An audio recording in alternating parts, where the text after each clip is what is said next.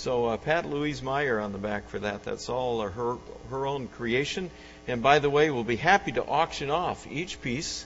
Uh, you know, we can always raise something for the Africa Fund. So if there's a piece here you want, you know, just uh, go ahead and make an offer. How's that? Uh, no, I'm not a good salesman, huh? Nobody's jumping up saying, "I'll take the whole set. I want it all. I got this big wall." No, but uh, isn't that, aren't they great though? But uh, just let you know. Well, let's see.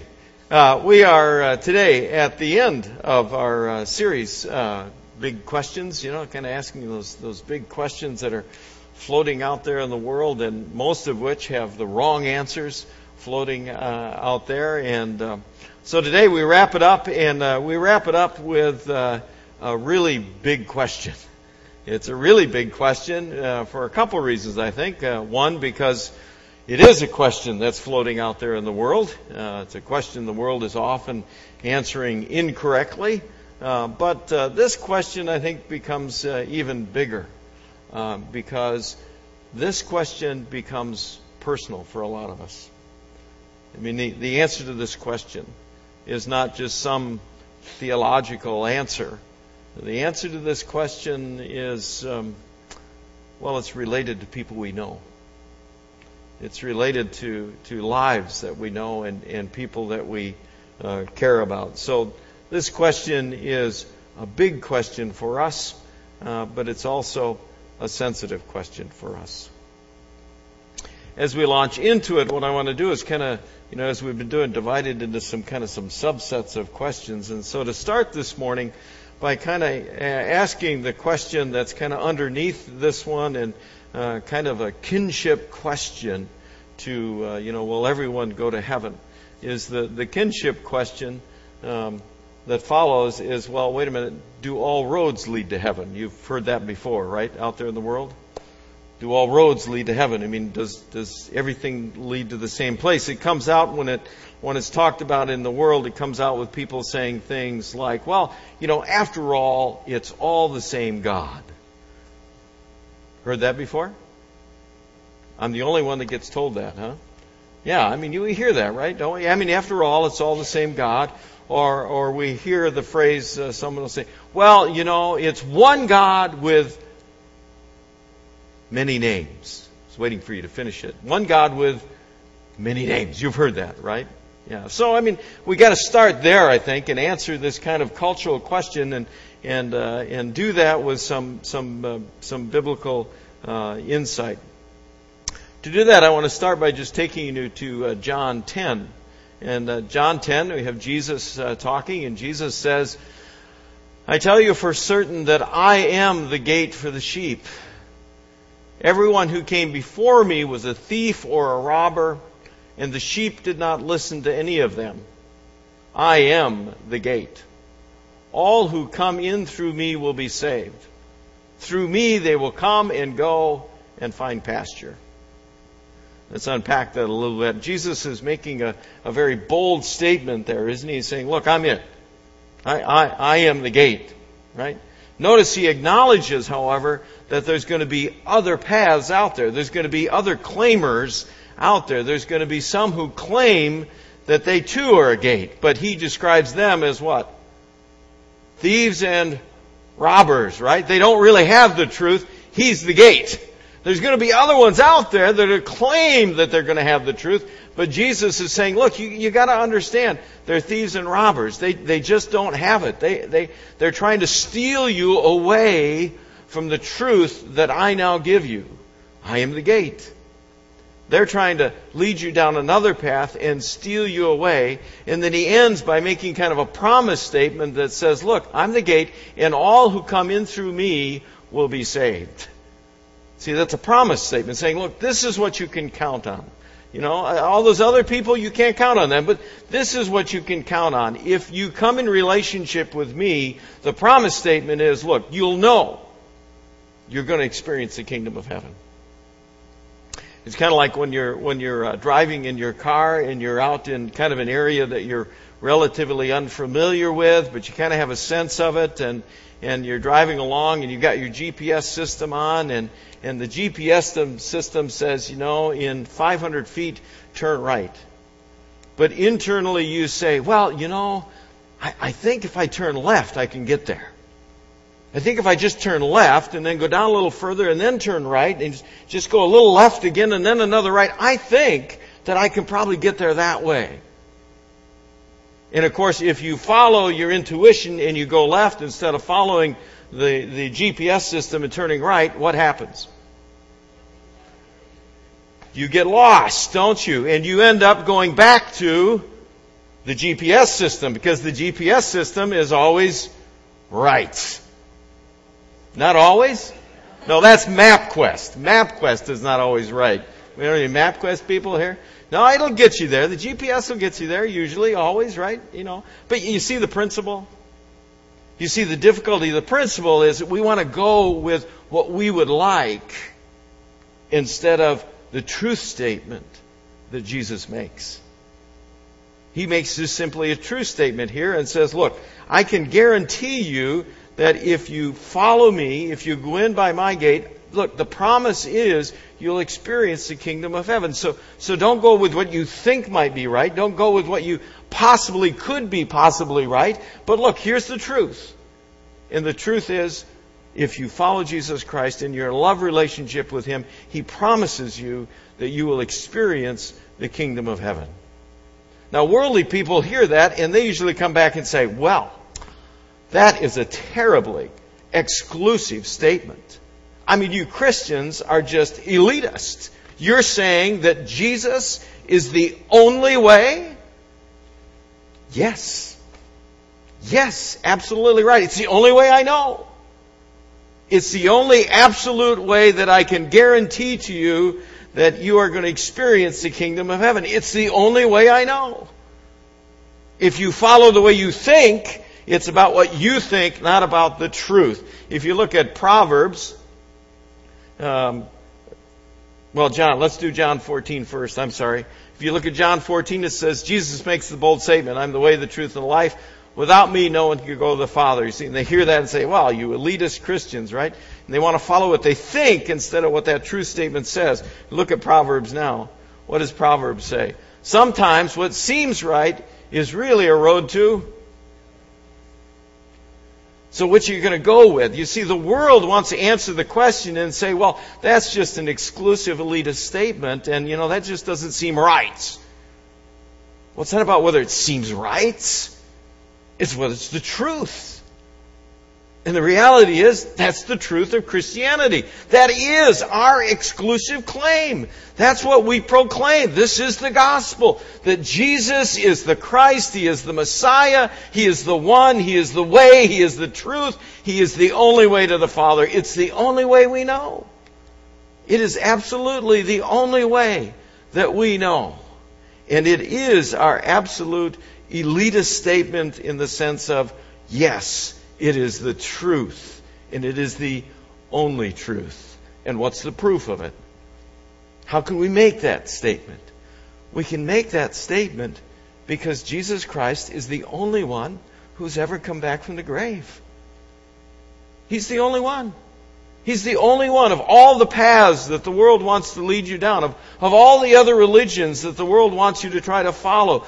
Nobody else has ever risen from the dead. Jesus Christ is the only one. How's that for an elitist statement? You see, that is the elitist statement. That is the exclusive statement. That is the statement that says, yes, absolutely. He is the only one because he's the only one that rose from the grave. If you go into the, into the scriptures and you look at, uh, at uh, Peter when he was proclaiming in the book of Acts and doing his great first message that, that uh, brought 3,000 people to Christ, he says, Fellow Israelites, I can tell you confidently that Patriarch David died and was buried, and his tomb is where? Right here today. David is still in the grave. Where's he starting from? He's saying, Look, you got to understand this. Even the great King David, the greatest of the greatest of the greatest, the most awesome king Israel would know, he died and he's still in the grave.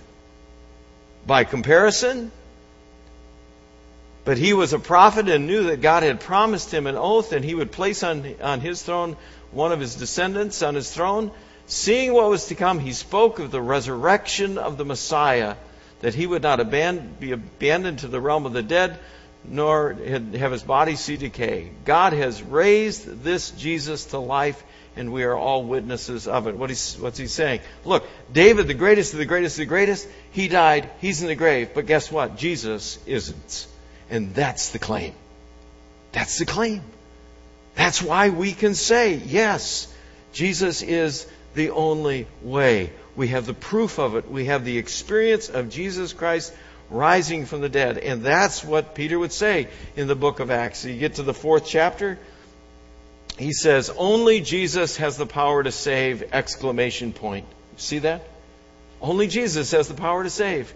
His name is the only one in all the world that can save anyone. This is our claim because Jesus Christ is the only one that has ever risen from the dead. Answer the question Are there other roads to heaven? Isn't it all one path? No. No, Jesus is the only way because He's the only one that's been to heaven. He's the only one that has risen from the grave. Let me ask you this, kind of put it this way if you get a, get a picture of it. If, if you were going to go and climb Mount Everest and, and you were looking for a guide, to climb Mount Everest and show you how to do it. Who would you hire? Would you hire the guide that just simply knew a lot about climbing a mountain? Or would you hire a guide who's been up the mountain already? Vote? Up the mountain already. Hey? Amen? You want the guy that's been up the mountain already. You don't want the guy that just knows a lot about mountain climbing and has cool gear. You want the guy who's already been up the mountain. This is our truth claim. This is why we can claim it. Jesus is the only way. It's the only way we know. Why? Because he's the only one that's already in the kingdom of heaven. And we're going to go with what we know. If we follow along then and say, well, okay, um, Jesus is the only way, let's ask the next question the world would ask. And I think the next question the world would ask is, well, well, well, wait a minute. Isn't being a good person enough? Have you heard that question? Look, can, can I just be a good person? Isn't just being a good person good enough? This is a common misperception of the world. It's a, a common answer about who's going to go to heaven. You know, just all the good people. The trouble with the, the question is, and the answer they're giving is that going to heaven isn't about being a good person. The church isn't here for all good people. In fact, we could make a really strong argument. The church is here for all the not good people. You know what I mean? Jesus said what? I came to seek and save those who are lost. Jesus said, Look, I came for the sick people, not for the healthy people. Who's he after? It's not about good people. Jesus is after about every human heart who is distant from him. It's not about whether your behavior is good or not. It's about your relationship and whether you know him or not. And if you know Him, you'll do good stuff, of course. But the focus is not about whether you're good or not good. In fact, if you're not good, He's really after you. Does that make sense? Totally. How do we look at it? Let's look at Matthew 18. Matthew 18 says, Then he said, I promise you this. I love it when he makes a promise. I promise you this. It's this way it is. If you don't change and become like a child, you'll never get into the kingdom of heaven. What do you have to do? Are children always good? Does any parent in the room have a child who's always been good? It's not about whether you're good or not good, right? Goodness isn't the part of the equation. The issue Jesus is saying here is, look, are you totally dependent on me like a child is dependent on their parents? Are, are you ready to follow me in everything, just like a child is ready to follow their parent? Are you in a, a, personal love relationship with me, just like a child is in love with their parent? You see, the change isn't a change about our action, the change is a change about our heart, whether we're in a love relationship with Christ. In fact, the Bible would warn us and say, look, don't, don't get trapped in this false thing about, about doing good works and somehow getting into heaven. If you look at the book of Jeremiah, Jeremiah says, this is what the Lord says. Don't let the wise boast in their wisdom or, or the powerful boast in their power or, or the rich boast in their riches. But those who wish to boast should boast in this alone. What should they boast in? That they truly know me. You see that? And understand that I am the Lord who demonstrates unfailing love and who brings justice and righteousness to the earth, and that I delight in these things. I, the Lord, have spoken. What's important here? Not their works.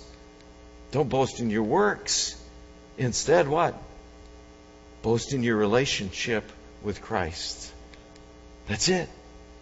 You see, getting into heaven isn't about doing good or not doing good, whether you're a good person or a bad person. It's whatever person you are. Do you know Christ? Are you in relationship? Do you truly know Him? And even if you'd follow the pattern, think about this. Even if you'd answer the question and say, well, yeah, all the good people are going to go get into heaven. Well, how good do you have to be? I mean, do you have to be this good or, or do you have to be this good or no, it's really only for those people that are really, really, really, really good. You see how that doesn't work? You see, it's not about how good you are. In fact, the kingdom is there for a lot of bad people. If they change their heart and they become one in relationship with Jesus Christ. If you look at 1 John, it says, And so if we have God's Son, we have life. But if we don't have the Son, we don't have this life. What's the key? It's not whether you're good or whether you're bad. The key is do you know Jesus Christ? Do you live in relationship with Christ? Well, let's go to the last one, and this is a prevailing question it's a prevailing question that has even got a lot of press lately because it's really crept into the church. And it's always been in the church. It's always been this heresy that's been in the church, this universalism heresy that's been in the church. It comes out this way in terms of a question. Uh, the question is, well, wait a minute. God is love. And so isn't that enough? I mean, after all, God is love. And if God is love, how can, how can anybody not? Go experience the kingdom of heaven. If, if God is love, isn't love enough? Let's look at John 3:16. We know that verse. A lot of people know John 3:16 by heart, right? God loved the people of this world so much that he gave his only son that everyone who has faith in him will have eternal life and never really die. Is there any doubt about how much God loves you? Oh, none at all. God loves you so incredibly much that He would send Jesus Christ to live in this earth, to die for you on the cross, to suffer everything that He suffered, to have the weight of all of your sin, to have the weight of all the darkness of the world. He loves you so much. There is no question about how much God loves you. The real question, if you follow the next verses,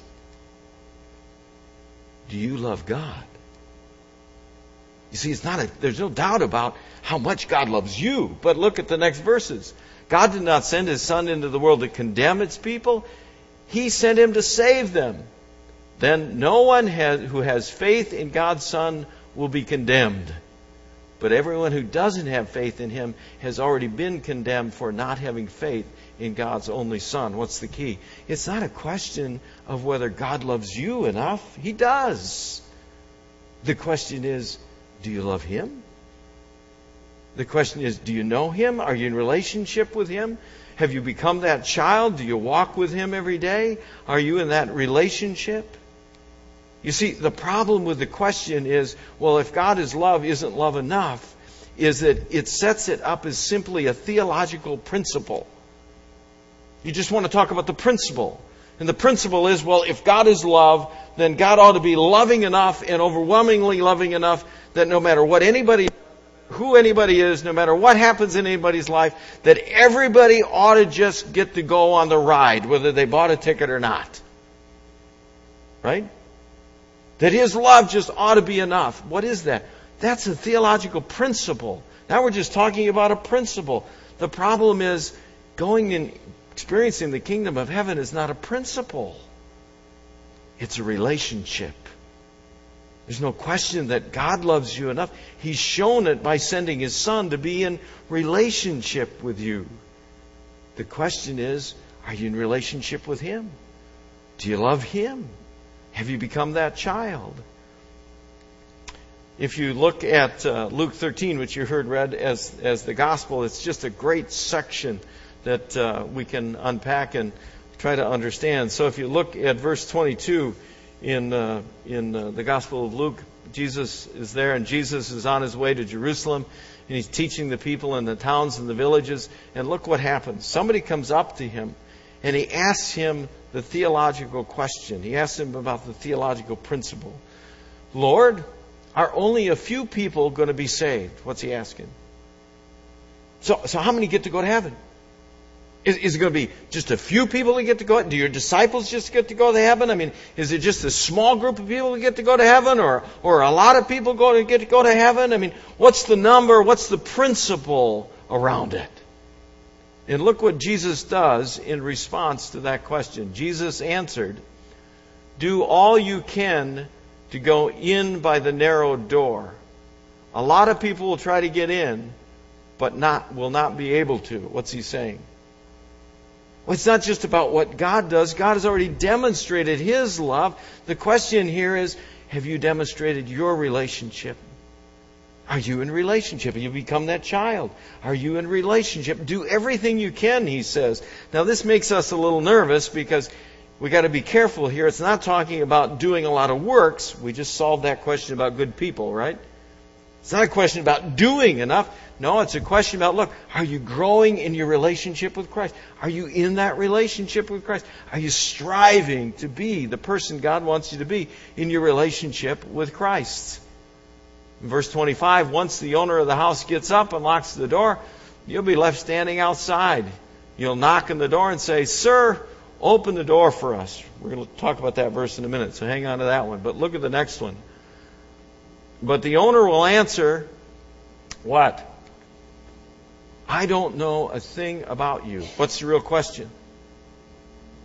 It's not a question of, well, you know, I'm not sure that you understand the theological principle about how loving God is. What's the. No, he says, wait a minute, this is a relationship issue. I, I, I, I don't know you. You're not in relationship with me. I, I don't know you. It gets even further. He said, well, look, we, we dined with you and, and, and you taught in the streets. I mean, you know, we came to this church service once or twice, and, and you know, we, we even went up to the table and, and, and we had communion a couple times, and, and after all, we, we, we stayed awake during most of the sermon. I mean, isn't that what they're saying? They say, look, I mean, we kind of showed up at church here and there, and, you know, we, we kind of came to communion once in a while, and, and, you know, we kind of listened to the word here and there and that. What's his response? Are you kidding me? I, I, I really don't know who you are. You see, it's a relationship question, not a principle of theology. It's a relationship question. There's, there's no issue about God's love for you, but the issue is are you in that relationship with Christ? Are you the one who is striving in everything to do whatever you can to grow and be in submission to the Lordship of Christ? God's love is real, it is permanent, it is constant. The question is, what about your love? Now, this is a hard one for, for us.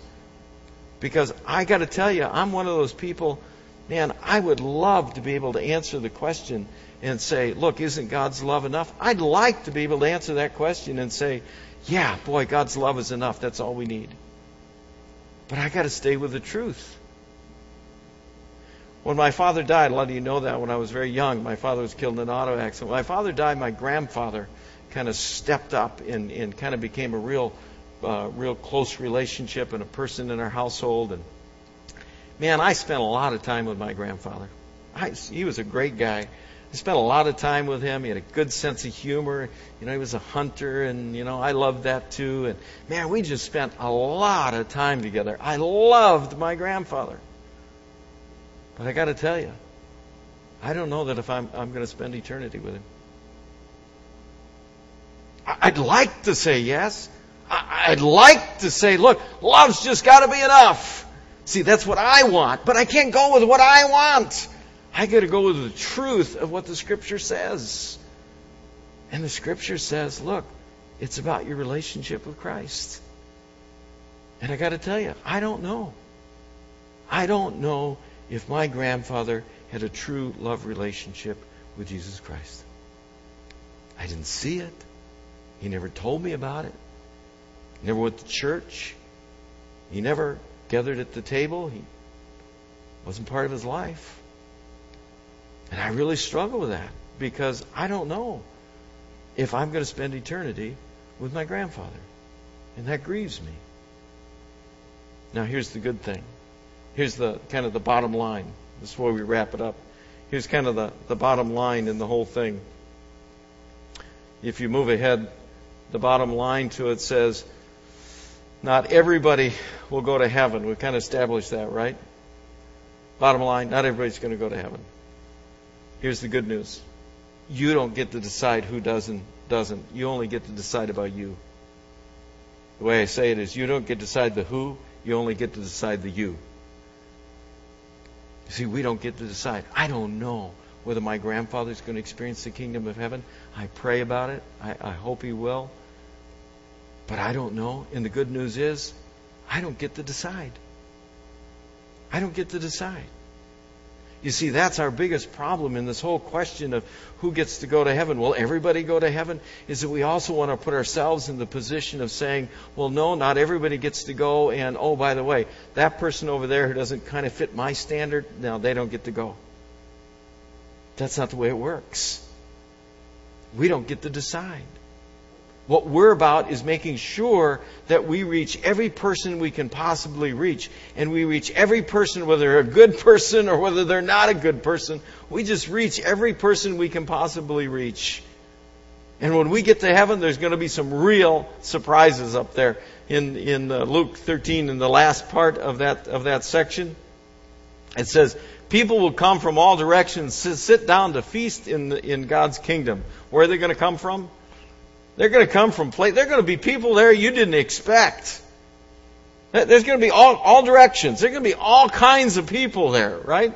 There's going to be people there that you look around in the world today and say, man, they must be lost. And they're going to be in the kingdom of heaven. Why? Because it's not about what they look like. It's not about how they dress. It's not about their economy. It's not about any of the stuff that we kind of order people about. It's about what is their heart relationship with Jesus Christ. That's it. Bottom line. It's about what is their heart relationship with Jesus Christ. And he reminds us in the next one that they're the ones who are now the least important will be the most important. Those who are now the most important will be the least important. There's going to be some real surprises for us in the kingdom of heaven. There's going to be some surprises about who's going to be there, and there's going to be some surprises about where we are in the kingdom of heaven. Why? Because we don't get to decide. We don't get to decide. This is the great release for us, actually, as we answer this question, is that we can be honest with people and say, Will everybody go to heaven? No. No, because I just got to tell you, it's about where you are with Jesus Christ. But I can tell you, right today, Jesus Christ wants to experience eternity with you, and He sent Jesus Christ. He's, God sent His Son, Jesus, to, to be in this world and die for you, so it's possible. And I can tell you, He's already in heaven, and He knows the way. And if you become like a child and surrender your life to Christ, I can tell you, He promises, no matter whether you're a good person, a bad person, or whatever kind of person you are, you'll experience the kingdom of heaven. You see, you don't get to decide the who, but you do decide about you. Ultimately, when we answer the question, it's not about will everybody get to go to heaven? You know what the real question is? Are you in that love relationship with Jesus Christ? That's the question. Are you in that love relationship with Jesus Christ? Let's pray. Father, thanks for big questions. They're hard ones.